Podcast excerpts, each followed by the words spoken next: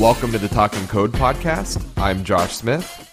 And I'm Venkat Dinavahi. And we're having short interviews with experts that help you decode what developers are saying. If you're a first time listener, make sure to go to talkingcode.com and sign up for our mailing list. We send out links to new interviews along with exclusive content just for our subscribers. We're here with Ben Orenstein of Thoughtbot and Upcase to talk about growing from a junior to a senior developer. How are you doing today, Ben? I'm awesome. How are you? Pretty excellent. So, we'd like to start off by just having you tell us a little bit about yourself and your background. Sure. So, you touched on my employment. I've been at Thoughtbot for uh, about four years now, working on Upcase, which is our uh, online teaching platform for juniorish Rails developers who want to become seniors, for about two and a half years. And I do a fair amount of teaching and conference talks and things of that nature. A sort of blended programming plus teaching plus business these days, which has been a lot of fun. Nice. So, how did you end up becoming a developer to start? So I studied computer science in school, in college, but not very rigorously. uh, so that I was uh, asked to uh, take a little break, and so I did learn some programming in school, but not really that much. It really kind of happened on my own. So after I uh, was asked to leave school, I sort of clawed my way back into the tech industry, uh, and I did that by landing an entry level programming job, which was in a terrible proprietary language, um, and started teaching myself Ruby on the side and that was kind of what made the big change is when I landed my first Rails job. It was kind of a lot of like late nights is the is the answer. Right, right. And this is a familiar kind of story where you have a lot of people who have computer science degrees that ended up doing other things on the side that actually ended up being what uh, helped them get their job or yep. you know learn what they actually needed to do things. Uh, is do you hear this a lot too with other people? Yeah, I mean, I, I, think a lot of people come out of a, a, computer science education without knowing a lot of, about programming.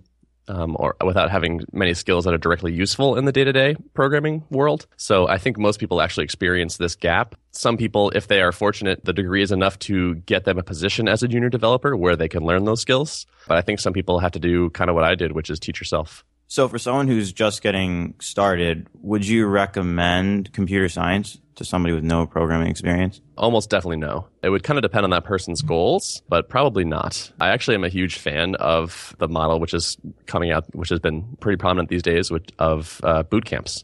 Like I think if you can go do uh, some sort of boot camp, I think that, and you have the financial and time available, that's wonderful and a great way to get started. Right, and we have actually an interview. I think our the first one that we ever did with was with the founder of Dev Bootcamp. My brother-in-law actually right now is going to Dev Bootcamp. Uh, he's in the at-home portion right now, and you know, with whatever time that I have free here in my army training, I'm asking him how things are going. He's like, "Yeah, I learned how to do pair programming for the first time today."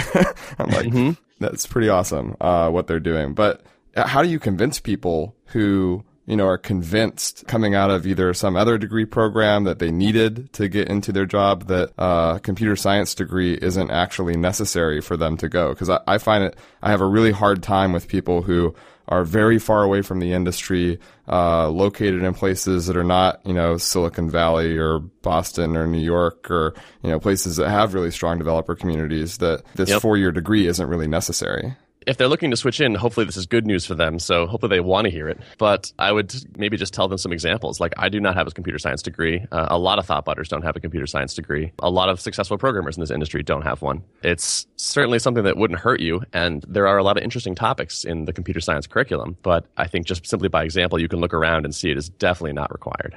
What'd you major in again, Josh? Uh, uh, philosophy and art history. right. And so, so there's the caveat, which is like certain places care about that. Like the larger the company, the more likely it is you have to get through an HR department before you can talk to someone technical. And they would love shortcuts like credentials. Like if you want to go work for Google, I have a hunch you probably need a computer science degree and you probably want a master's to like really get through to them. But for most other companies, I would say the majority for sure, it's not as big a deal. Right. Yeah, that's been my experience at least. I, I actually, I don't know if I should have this bias or not, but I almost have a bias against people that we look for who come in, you know, with just a computer science degree. And so I immediately start asking them what they've done that shows that they have experience because, mm-hmm. man, you, you get people in who have, you know, like a 4.0 GPA from a decent computer science program and, you know, they have trouble programming like even a tic tac toe game in JavaScript or something really straightforward. Totally. It's insane. Yeah, I've I've used the analogy before that it's kind of like the difference between studying the physics of how a car engine works or being a mechanic. Like computer science to me is kind of like the car engine physics. It's like I know a lot about this idea of how you might build engines and some of the trade-offs of different engines and how it works at a really low level. But if it broke, I couldn't fix it myself. And so we're typically like I, I think of us kind of as as a mechanic level. It's like you got to have someone who's in there with their hands dirty. Right. And for some contrast, I know I studied computer science and I was extremely frustrated that we weren't learning how to build websites or learning how to build apps, which at the time were, were like starting to take off. Yeah, and, and there's a counter argument, which is computer science gives you a foundation. They don't want to teach you specific technologies because they're likely to go out of date. And so they're going to teach you how to learn and they're going to teach you things that are going to not change over time. And that's actually a reasonable argument. Like, I think if you want to go to college and spend four years, like, that's not a terrible use of time. But if you are an adult switching careers, it is not the shortest path. And so since most people want to get there faster, it's not a great option for those kind of people. Right. I, have had this conversation a lot with people. I don't know if I've had it on this podcast, and I'm sorry if you've heard it a million times already, but my degree in philosophy, I think, actually ended up helping me in a lot of the ways that you talked about. Mm. Learning how to learn. So, well, it helped me in two ways. One is that I learned how to be a critical thinker. I learned how to learn about very diverse topics that, you know, were really, really complex. You know, that the classes that I had ranged from philosophy of ethics to philosophy of neuroscience to philosophy of physics even. Mm. Um, the other thing that I learned was logic, which is the foundation of most of what we do in development, right? I mean, you mm. end up having logical flow of a program. And that was really beneficial coming in is that I already knew sort of like the basic way of thinking about writing code. And then it was just mm. a syntactical thing of picking it up, trying to translate, you know, from mathematical logic or formal philosophical logic into machine code, essentially. So that, that was great. That, that means that, you know, I'm not really sure even that the computer science program specifically is, uh, the, the sure. way to go for that. Yeah, I, I, there's definitely some benefits to college. Just don't spend too much on it, but it's definitely it's a pretty good thing. Like if, if I were going to give myself advice, uh, if I could give myself my 18 year old self advice, it would be do a ton of side projects with interesting people and program a lot, but you don't need a curriculum for it. So go to a cheap school and major in psychology because that's where all the women are. And, uh, do a, a, ton of interesting side programming projects, and you'll come out and you'll be fine. It's funny. I actually had this whole conversation with. There were two like E6 sergeants here that I was in this uh, uh, like tactical operations center with the other day, and both of them had 17 uh, year old sons that were about to go off to school, and they're trying mm-hmm. to figure out like where their son should go and what the important decisions were. And I was telling both of them like, look, neither of them are going to be very excited to hear this, but you should probably let them know that honestly, their first two years they might as well do as a community college that go up as a filler to another school and then go from there mm-hmm. to a four year, really, really cheap state school. They're going to learn those good qualities that we talked about, about learning how to learn, learning about the world, learning about other people. They're probably still going to keep those same friends and they're also not going to end up in debt. And then from there, if they want to end up getting into a field like this, then, you know, go out and learn the relevant things that you need to know outside of school. Sure. So, I'd like to talk about some of the important milestones that you go along from zero, from scratch. You know, I'm just starting to figure out that I'm interested in web development or iOS development and where I go from there to becoming a senior developer, which wow. I I know that isn't a a process that's really ever finished, but you know i know that there are a lot of those milestones along the way so maybe we can just sort of work down the line here where do we get mm-hmm. started mm-hmm. at from having zero experience so you want like tactical recommendations like sites to use is that what you're looking for more like how to think about what to do where to go like what's good to focus on what should you kind of put off till later and not worry about well, that's a pretty it's a it's a really deep topic, but I'll I'll try to throw out some recommendations. Starting at the very beginning. So I, I think the best thing you can do to increase your odds for success for this whole journey is to find people who can give you some support. So, learning web development is a very deep and complex task. And so, having someone that has already done it will be incredibly useful to you. So, uh, I guess my first advice would be to try to make a couple friends that do what you want to do, or are at least a little bit further along on that journey than you are. So, I think the first thing I would recommend is actually a social thing, which is try to find a meetup in your area.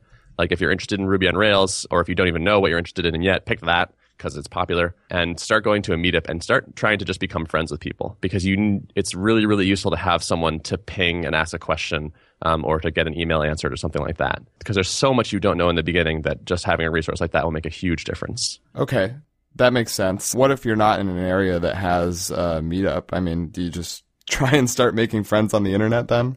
Yeah, you can. There are a ton of things online. There are forums and Slack channels and things like that that you could try to lean on. None of them are as going to be as good as in-person relationships, I think. So people are generally pretty friendly, and you could they'll ask, they'll answer your questions on Twitter and whatnot. But it really helps to have one or two people that know what you look like and smile when they see you and things like that. I think the connection is just much stronger. Sure, that makes sense. Uh, How do you end up getting enough of that person's time to really be of use to you as a a mentor? So don't think of them as a mentor at first. Think of them as someone that you can ask the occasional question to point you in the right direction. Because in the beginning, you don't have much of a relationship. And so saying, hey, would you be my mentor? No one wants to say yes to that. Right. Because it's, it's a big open ended commitment. It's not clear how much time it's going to take. They don't know if they're going to like you. If you go around pitching people as, hey, would you be my mentor? You're going to get a lot of no's. But if you go to the, you know, your local Ruby meetup and say there's two meetups a month and you go to four of those and you keep saying hi to the same people and trying to have conversations, then eventually you develop friendships and you'll have a relationship or two that you feel comfortable sending the occasional email or whatnot and just saying, Hey, I'm, I'm thinking about trying, I'm trying to learn. I don't understand how this database thing works at all. Like, do you have a great book or a site you use to learn this? Uh, and just get the occasional pointer in the right direction. But the reality is, so, so I mean, whenever possible, get some outside help like this. But the thing to be aware of is that this journey is primarily a solo one.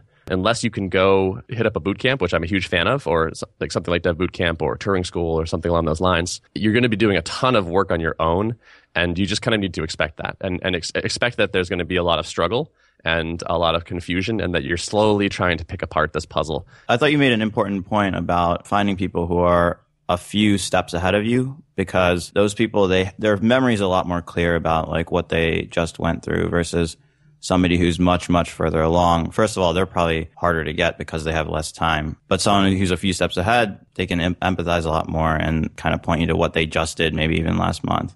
Yep. And also, I think this the story on this is getting better. So like when I was learning, it was primarily a solo effort, but I think more and more people are trying to learn, and so more and more support has been appearing. So something I thought of as you were talking was uh, Code Newbies, which is this group of people that gets together and tweets support at each other. Like they study similar things like on certain days, like, you know, what are you learning on Monday? And Tuesday is like, you know, what are you happy about or frustrated with or something like that. It's kind of like an online Twitter support group. Plus now they're expanding into like a, I think they have a forum and a Slack channel and all this, but it's a group of people who are there to give each other support on this journey because it is hard. So I think the story around this is, is getting a lot better. And so maybe the way it was for me is not going to be the way it is for other people, which is would be great. You're absolutely right about that. I mean, I've experienced this secondhand, but my mom, who is uh, 60 years old right now, is learning how to program and she's getting into all these like communities. I just got an email from somebody that she ran into who wants to talk to me about like my experiences with going from, you know, zero to where I'm at now. Mm-hmm. It's really amazing, like watching that community spring up because I'm not sure when I started that support would have been there for her, which Totally. is just amazing that we've grown that way. Yep. And also, I, I think if you are like an underrepresented group in the tech field, there are more and more specific groups out there to support you. So, like, maybe go looking for that if you fall in that category. Oh yeah, absolutely. Which is exactly where my mom started because she wasn't, you know, she was really super hesitant that people would kind of shut her out. Which I explained to her that you know this has been changing in the tech world, but you know Yep. she still went right to like Girl Develop It and groups like that from the get go, which was really really encouraging for her to see all these other people doing this exact same thing. Absolutely. Okay, so you know I've started getting into programming at this point. How do we even define what a junior developer is? How, how like what's the range from zero to junior? When does somebody actually become a junior developer? That's a great question. I don't. I don't know. This is like. I mean, this is the classic thing of language, which is like it's just kind of what we decide it is, Right. and and we've decided different things. I was thinking about this last night. Actually, like to a huge swath of the population, if you say Google it, that means you know go to the Google website and search for something. But to a small person percent of the population, that just means search for anything on the internet somehow. right. right? So like it's language is, is kind of always imprecise, even if it seems pretty clear. So I, I, there is no d- definition of junior developer. in my mind, it roughly means like I, I, think of someone that has graduated a you know significant boot camp as a junior developer, someone that has deployed an application and it runs, and I can go in there and click on it and it does stuff. That's probably about when you start entering junior territory. You're starting to get your bearings, I guess. Okay, so I'm at this stage now. I've at least managed to go from something to a deployed application. Where do I start looking to uh, level up my skills? What sort of things should I be concerned about at this point? I'm past syntax, I'm past being able to get things run. Where are my primary concerns now? It depends on your goals. I mean, are you trying to get a job? That's a good question. Well, what different kind of goals have you seen out there for people who are coming out of being a junior developer? I know there are people trying to start companies, right? People trying to just find work. Yeah, I think that, that I would say those are the two big ones. So you're trying to do your own thing, you're trying to join another company, or maybe you're also just trying to build up a level of empathy for a team. Some people know they're looking for a technical co-founder, and so they want to demonstrate some knowledge in that area, but they know they're never going to be experts, or they don't want to be experts. So, not to be too pitchy, but like in in the Rails world, that's basically what we built Upcase for right was the sort of post code school post boot camp. I'm now a junior developer and i want to learn more best practices. So our take on it is you know the next thing you need to learn is how do professional level developers people that have done this a lot how do they approach problems? You start to see the same problems come up over and over. So you test different solutions and come up with some favorites and those are good things to learn. But I mean that's that's Ruby on Rails specific. It could you could be learning any language. So I guess I would sort of transition into knowledge seeking mode around how do I do things well and not just get them done, period. Right. So really useful at that at, at this stage is like these people that are further ahead of you again are, are useful even more now because they can do code review for you. So if you can tackle a problem and then go to your meetup and, say, hey, I like I wrote some code the other day, would love to get somebody's input on it if I can. And just having a, a five minute code review with people can be really enlightening. Like, oh, I don't usually use this sort of thing because it usually has these downsides. So you might want to look into this. Like that right there is, is worth its weight in gold. The, I think that's mostly a mindset shift. It's get away from just like, oh, it works. I am the best to, okay, it works. Good job. Like you still are, you're still doing well. But now try to think about, did you do it in a way that it's going to be easy to change later? Did you write it in a way that's clear? Uh, are you making use of the frameworks or languages features uh, in a smart way? Uh, and, and just sort of raise the bar on yourself a little bit. Yes, absolutely. And this is, I'm glad that Upcase is doing this. And, you know, I'm curious whether or not there are similar gap fillers out there mm-hmm. in, you know, other languages. But within Rails world specifically, you're really fulfilling a need because, so I started out as a PHP developer mm-hmm. and I actually remember going on Stack Overflow back in like 2010 and asking this really broad question about like what are best practices around you know PHP. and um, I started as like this mega thread, like you know really pumping people up, like let's g- go ahead and put together like you know this book sized resource, and people started contributing to it, and then the question got shut down immediately as just like off topic and not useful. and I'm like, where am I supposed to find this information? How is this not useful? And it's like, well, it's too broad. It's like not specific enough. It's not you know one specific answer to a programming question. Right. Like, what what do I do now? you know, where do I go? So, have you seen that? Have you seen that? Like, this was the the driving factor behind starting Upcase was that there wasn't really resources for this? Yeah, totally. Absolutely. Upcase kind of came about as a little bit as an accident because we had we wrote a book and we had these workshops and we sort of one day stepped back and said, "Hey, we, are doing a lot of teaching online. Like, what if we turn this into a community and gave you know people access to everything, and then turn it into more of a curriculum?" So it kind of backed into it, but we decided fairly early on that our focus was going to be on that spot. Like you, you have hit junior, you've hit like intermediate ish, and you want to keep going. Code School and the like do an awesome job of the first, and, and, boot camps do an awesome job of teaching you the early stuff. Like we have no interest in, in competing there because we think it's well served by the existing solutions. And also, it's not what we, we specialize in. Like Thoughtbot hires expert level developers, and we specialize in you know doing the hard stuff really well. And so, given that that's what we're learning day to day and focusing on, that's what we want to teach. And we think that that's actually rarer. Like we think it's going to be harder for people to compete with us on that kind of thing because we have this knowledge from building literally thousands of Rails applications, and that's just not something you can kind of uh, fake. So that's where we want to be. We saw the need, and we saw that it, it fit nicely with what we know. Yeah, and I like I do see there's a huge gap between like these boot camps that are churning out tons of junior developers. There's not enough resources, frankly, to go to the next level. Could you give some examples of what an intermediate developer might be doing that a junior developer isn't?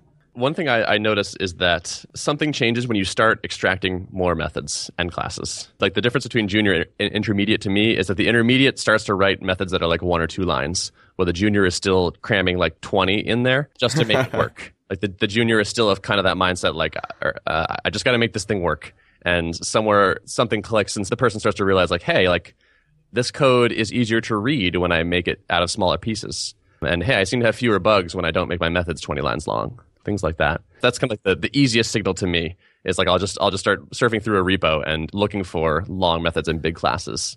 And the more experienced the person, the fewer I find. That's funny that you mentioned that because my brother-in-law was asking me, you know, maybe four or five weeks ago now. He was like, the one thing that I just still don't understand is like, when do you start like creating new classes and like, yep. what's the purpose of them and why do I need like all these other methods and like I want to do it and he's like, I, I'm feeling like I need to. And I was like, that's exactly like the feeling that you should be having right now is why. And mm. you know, mm. as soon as you start to figure out how to answer it, I mean, it's pain driven. Uh, like you said, you know, as soon as you dis- discover that, wow, this is really difficult to read and I'm having a lot of failures or wonky things go on and I need to isolate them in tests, mm-hmm. you're never going to get there by just, you know, broadly understanding like, oh, these are generally like rules for breaking down classes. There's no hard and fast approaches to doing those things. It's just things that we've discovered over time ourselves based on pains we've all had. Yeah, totally. And you, you touched on testing there for a sec, which I also consider sort of a, a watershed moment in your development career. I do almost all of my development as a test driven style. I wouldn't write code for my job without doing it because it's it's worth the time to me. And so I think when you start practicing that uh, TDD or at least you know testing after the fact, that's another big moment where uh, hopefully some light bulbs go off and you go, oh my gosh, like I this is catching my errors and this is it's forcing me to write better code. Like that's huge too. Right. Could you talk about that distinction real quick? test driven versus writing the test after? Yeah, absolutely. So let's start with writing the test after. So the test after is you write some code and you poke at it in the browser until it works. And then you write a test that automatically pokes at it and make sure it works. So the code comes first and the test comes second. Test driven development, you flip that order. So the first thing you do is you write a test that is going to poke at your code and make sure it works. And of course, it fails because you haven't written the code yet. And so then you write the code and then make the test pass. And TDD is one of those things that feels backwards and weird when you're new to it, but you quickly get used to it and you realize one of the reasons for it is that writing the test first means that you will, in response, try to write code that is easy to test. And it turns out that code that is easy to test is often better than code that is not easy to test. That makes sense. And I actually, I'm curious about your thoughts on this because I learned test driven development at least in Rails. Um, I did a little bit of it in PHP before, but really wasn't understanding like the big picture behind it. But I learned TDD from you, actually. Huh, awesome. How? How? Like what? What was it? Uh, it was through um, a lot of the test-driven Rails was maybe what it was called. Awesome. Back when it was on Thoughtbot Prime, is that right? Is that the title? Yep. yeah, test-driven. Uh, we still have that on Upcase actually. Awesome. Yeah. Awesome. I remembered it. nice. So I became a Rails developer in 2012. So I've been at it for uh, basically almost three years now. Mm-hmm. And I really like was struggling with the idea of TDD uh, because you know I, there's a very vocal community out there. I, I, wouldn't even call them a community necessarily, but a group of unassociated individuals who are loud about the fact that tests you know, don't make any sense and, you know, why waste your time on them when you can just go manually test it? And I never really understood that because I was like, well, why don't I just write the test once rather than doing it myself over and over and over again? Like, yep. isn't, isn't that the point of what we're doing in our jobs? Writing things that computers can run multiple times over again mm-hmm. for us.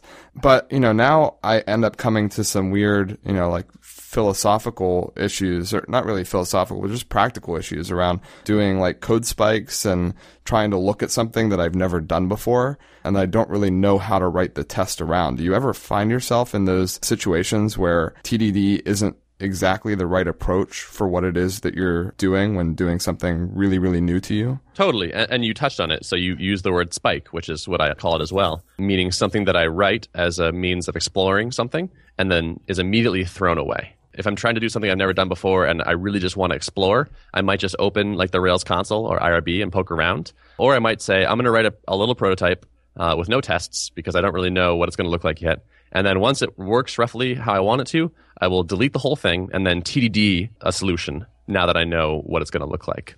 And so that is a totally valid approach. It takes a lot of discipline. I would say it's very, very, very hard to actually delete the spike. right. And so I, I consider this like a very advanced technique because it takes an incredible amount of discipline to actually delete it. Everyone wants to then just make the spike work. Um, or like maybe fill, backfill tests, and that's just it's it's not a great approach. And so this gets to one of my ideas about learning, which is when you're new, you should have hard and fast rules, even though those rules are imperfect. So I would tell someone who is learning TDD, who's at the level of, of ready to learn TDD, TDD everything, even if it hurts, because you are too new to understand when you shouldn't do it. And so I'm going to give you this rule, even though it's an oversimplification, it will make you right enough of the time that you should follow it anyway. And then later, as you gain experience, you will know when it's time to deviate from that rule.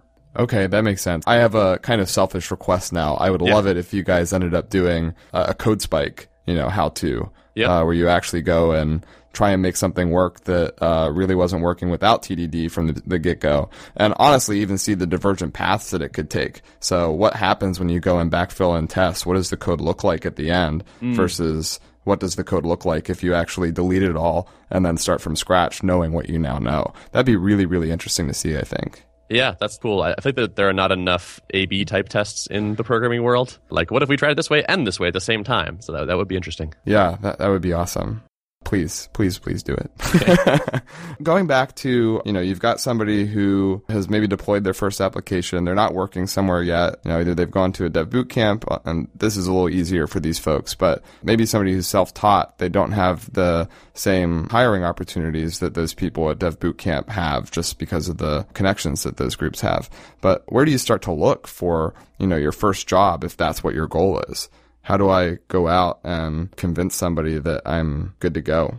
Uh, I have a blog post on this exact topic, which you can link, but I will I'll summarize. The most important thing is actually code quality. So when you're trying to get a job, generally the currency is show us a code sample. So you want to have the best quality code sample that you know how to make today. I've actually seen people submit code samples when applying for jobs and saying, by the way, I know that this whatever thing is not as good as it could be, but you know, something, something, something. And to me, that's, that's an anti-pattern. Like you should, if you know it could be better, why didn't you just make it better before you sent it to us? um, so get a sample that's the best quality sample you know how to make. And then the next thing is actually gets back to that idea of uh, a social support network, which is hopefully you already have friends that are doing what you want to do, but if not, you should really go make some. Jobs tend to flow through personal relationships some job openings never even get posted. They'll just say, you know, oh, by the way, we're hiring in this office. So if you know someone who's great, you know, have them apply. And so starting to make those connections will be really huge. And you can also get that person to look at your code before you submit it potentially and say, hey, like, are there any red flags in here? Do you see anything that stands out as, you know, being very new looking or something like that? I also think you should be blogging a ton. Like if you are seriously in the market for a programming job, you should be trying to like write a blog post basically every day or you know whatever schedule you can maintain that's aggressive and documenting what you're learning. Because one of the things that you're going to be judged on is passion so it, early on in your career, you don't have a lot to show. So you have some sort of code sample and you have a little bit of experience, but there are a lot of people just like you. And so there's a lot of people graduating boot camps right now and they all their portfolios are going to look kind of the same. So unless you're a total standout and you're crushing it uh, from a code quality point of view, the next thing you really want to demonstrate, and you want to demonstrate this regardless, is uh, passion and a willingness to contribute back to the community. So writing blog posts and, and teaching what you've learned already is really huge. Um, that's that's just one good way to demonstrate passion. But that idea of adopting a mindset that says there are lots of people like me. I want to stand out and be, you know, the person that's unique for reason X. Start thinking about what that reason X might be. So maybe your blog is going to be specifically about accessibility, and I'm to write, you're going to write four posts a week on accessibility for developers, how to make your your site more accessible, and that'll be like your thing. Uh, and then you have something to sort of play up. Uh, that's your unique quality.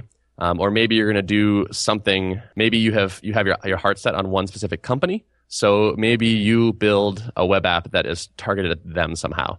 Like you maybe you build like uh, a landing page about like you know why I Ben should get hired by this company, or you, you you somehow target them and make it clear to them that you are not just passionate about getting a job, but getting a job at their company. But the important thing is the mindset. It's okay. There are hundred people just like me, roughly, who are applying for this job. I want to be known as the person that did this thing. What is that thing? Now go do it. Yeah, and I actually like that you mentioned writing all these uh, blog posts and things because for me at least, and I think this is true of a lot of people, writing about what you're learning teaching other people about what you're learning, even if you don't think anybody is reading or learning from it, really helps you learn.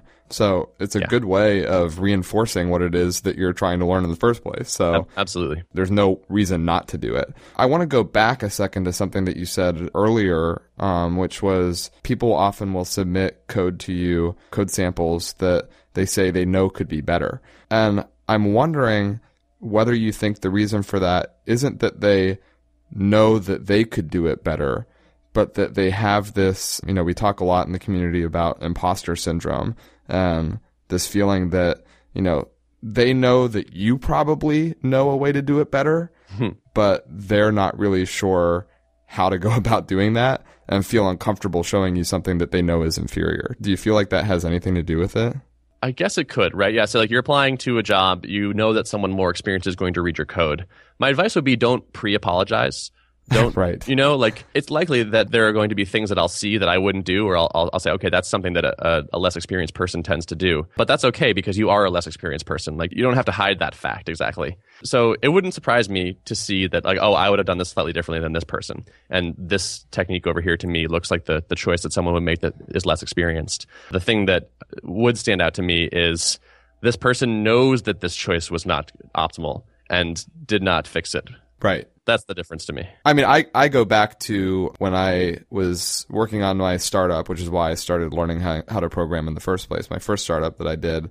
And, you know, I was running out of money. I, I think I'd lived on like $15,000 that I'd gotten from graduate student loans for like a year. Mm. And, you know, my wife, who we were not married yet at the time, but, you know, we're kind of starting to freak out at this point and say, we can't go on like this any longer. I really need to figure out what I'm going to do.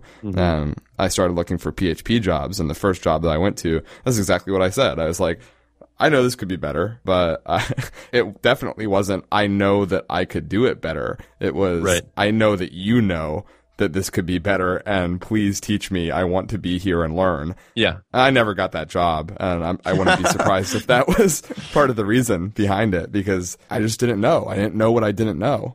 Um, I've Yeah. been doing everything that I could on my own at that point. Well, so, so to me, that's that's okay. The thing that you said is the is the good kind of not knowing, which is I wrote this the best way I know how. I just don't know how, and I'm still not happy with it, but I don't know how to make it better. Right. That, that's that's okay.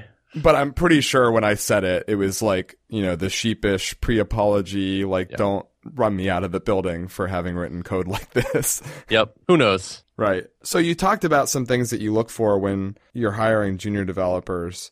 And, you know, you said obviously code quality and these code samples, passion is another thing. Are there any other qualities that you look for when making that hiring decision? So, is this for like a junior position? You mean? Yes, exactly. Yeah, we actually aren't running this program anymore, but we uh, used to run a program called Apprentice.io where uh, we were taking junior developers, uh, which was new for us because we typically only hired uh, experienced Rails developers. And so our target when we were hiring for apprentices was someone that we think could be a Thoughtbot level expert developer within three months, uh, which is how long the apprenticeship was. So our goal was actually to hire all of our apprentices as full-time developers or at least uh, if they didn't want to come work here help them find some other job. Our goal was to find people who we thought were close and with good mentorship and you know a lot of full-time work could get there. So that's the high level goal. So i guess that breaks down into you know does this person seem like they are motivated? Do they show an eagerness to learn? Do we think that they're going to make good use of the opportunities we give them?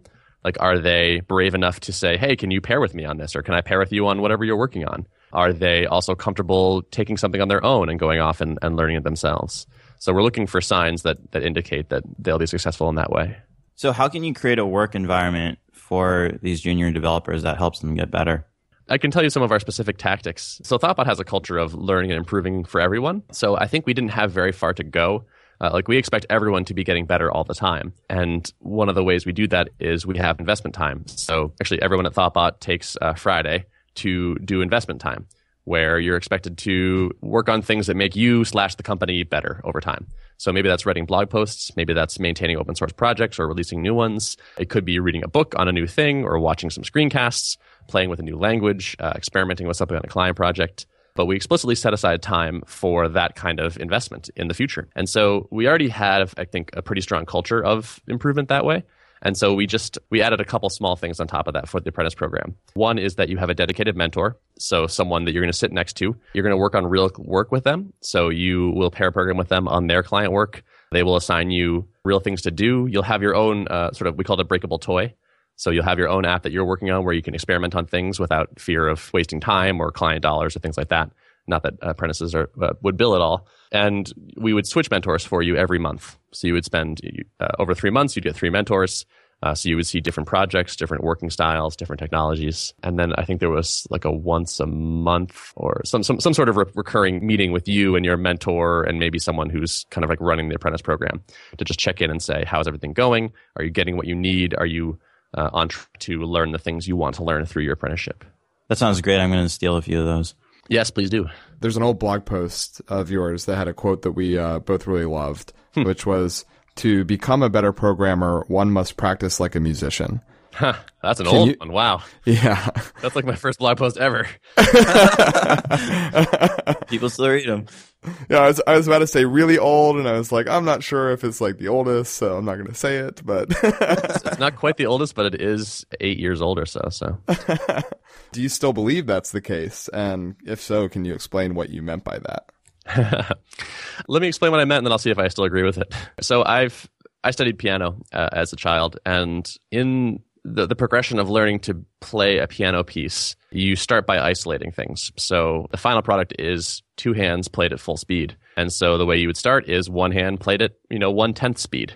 And so you would isolate the skills required. And so I would just do, just practice the right hand, just the first 10 measures, and do it at really slowly. And then once I did that, I would up the complexity in some way. I would do it faster, um, or I would add measures, and then I would, you know, do just the left hand. And then when I felt really good with both of those, I would add them, put them together. And each of these phases would take a while. Each one would be a struggle, and then eventually it would become not a struggle. So in the beginning, you're thinking very, very hard about every individual thing, meaning I have to think about what note is next and how long it's pressed and how loud it should be. Um, and what the next one after that's going to be, and how do I need to prepare, and which finger do I use for it. And then I would slowly start to make those things happen automatically.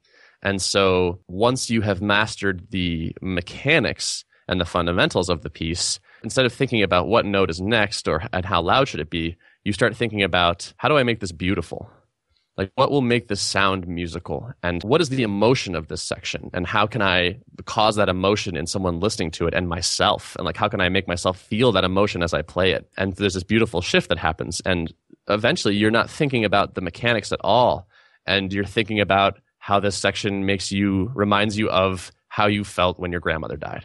And that is just, it's such an amazing thing. And so to, to me, that was a nice model for skill acquisition of many kinds. In the beginning, you're focused very much on mechanics and you can't think about the big picture at all because your brain is too focused on those things which are not natural yet.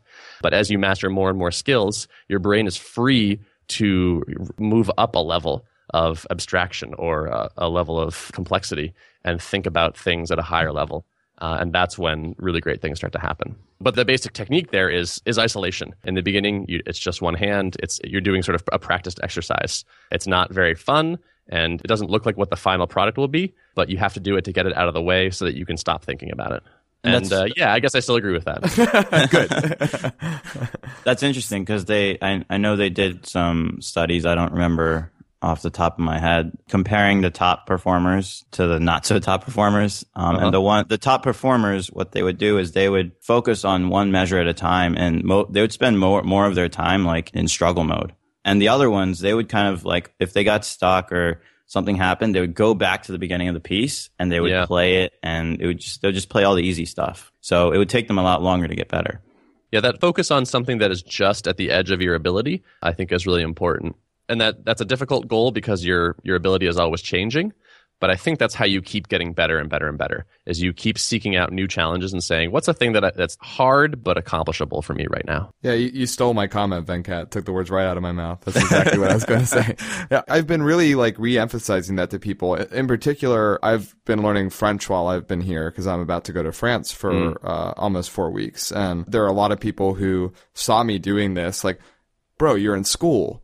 Right now? Like, why are you studying things on your break time? Hmm. It's like, it's fun. It's fun. I really enjoy doing it. And so other people got really interested in it. They were like, yeah, you know what? We, we do have a lot of downtime here. I kind of want to learn a language too. So now we've got like 15 people out here with Duolingo on their phones on breaks, just like, you know, talking into their phone, like really quietly in Spanish or French or whatever they're learning. but a lot of them felt like, you know, they, they'd been there before at that point of struggle where things were starting to get really difficult for them. Um, and so I've had this conversation repeatedly where I said, you really do need to do exactly what you said, which is just push your limits just past where, you know, you think you can't go any farther. And Mm-hmm. they're like, well, you know, I don't know if I'm pronouncing it correctly. I'm like, come in every day and just say a sentence to me. You know, Mm. start saying things to people in a language who don't even speak it. Yep. You know, like I, I'm actually, I'm that annoying guy that like says something in French and then has to translate it for you immediately. Yeah. Because I have no other way to practice it. Who am I going to practice it with at this point? I have a similar experience, which is I was studying Spanish and I had a really great tutor, and uh, we would talk online. And the thing that he did that was great was he would always ask me questions that would increase in complexity. So in the beginning, when you start learning a language, you just start with like declarative sentence, like the ball is red, the boy is tall, my house is here. So I had those pretty well under my belt, and he knew it. And so he would start asking me questions like, "What did you used to dream about?" And it's like, oh, Oh, wow. Well, now, I, all right, so I got to make sure I got the right tense, and I have to think about a thing that used to be like this, but you know is not true anymore. And like he just he was really good at asking me questions that would force me kind of out of my comfort zone and to use new bits of the language and to express you know wishes and desires as opposed to you know declarative statements and things like that.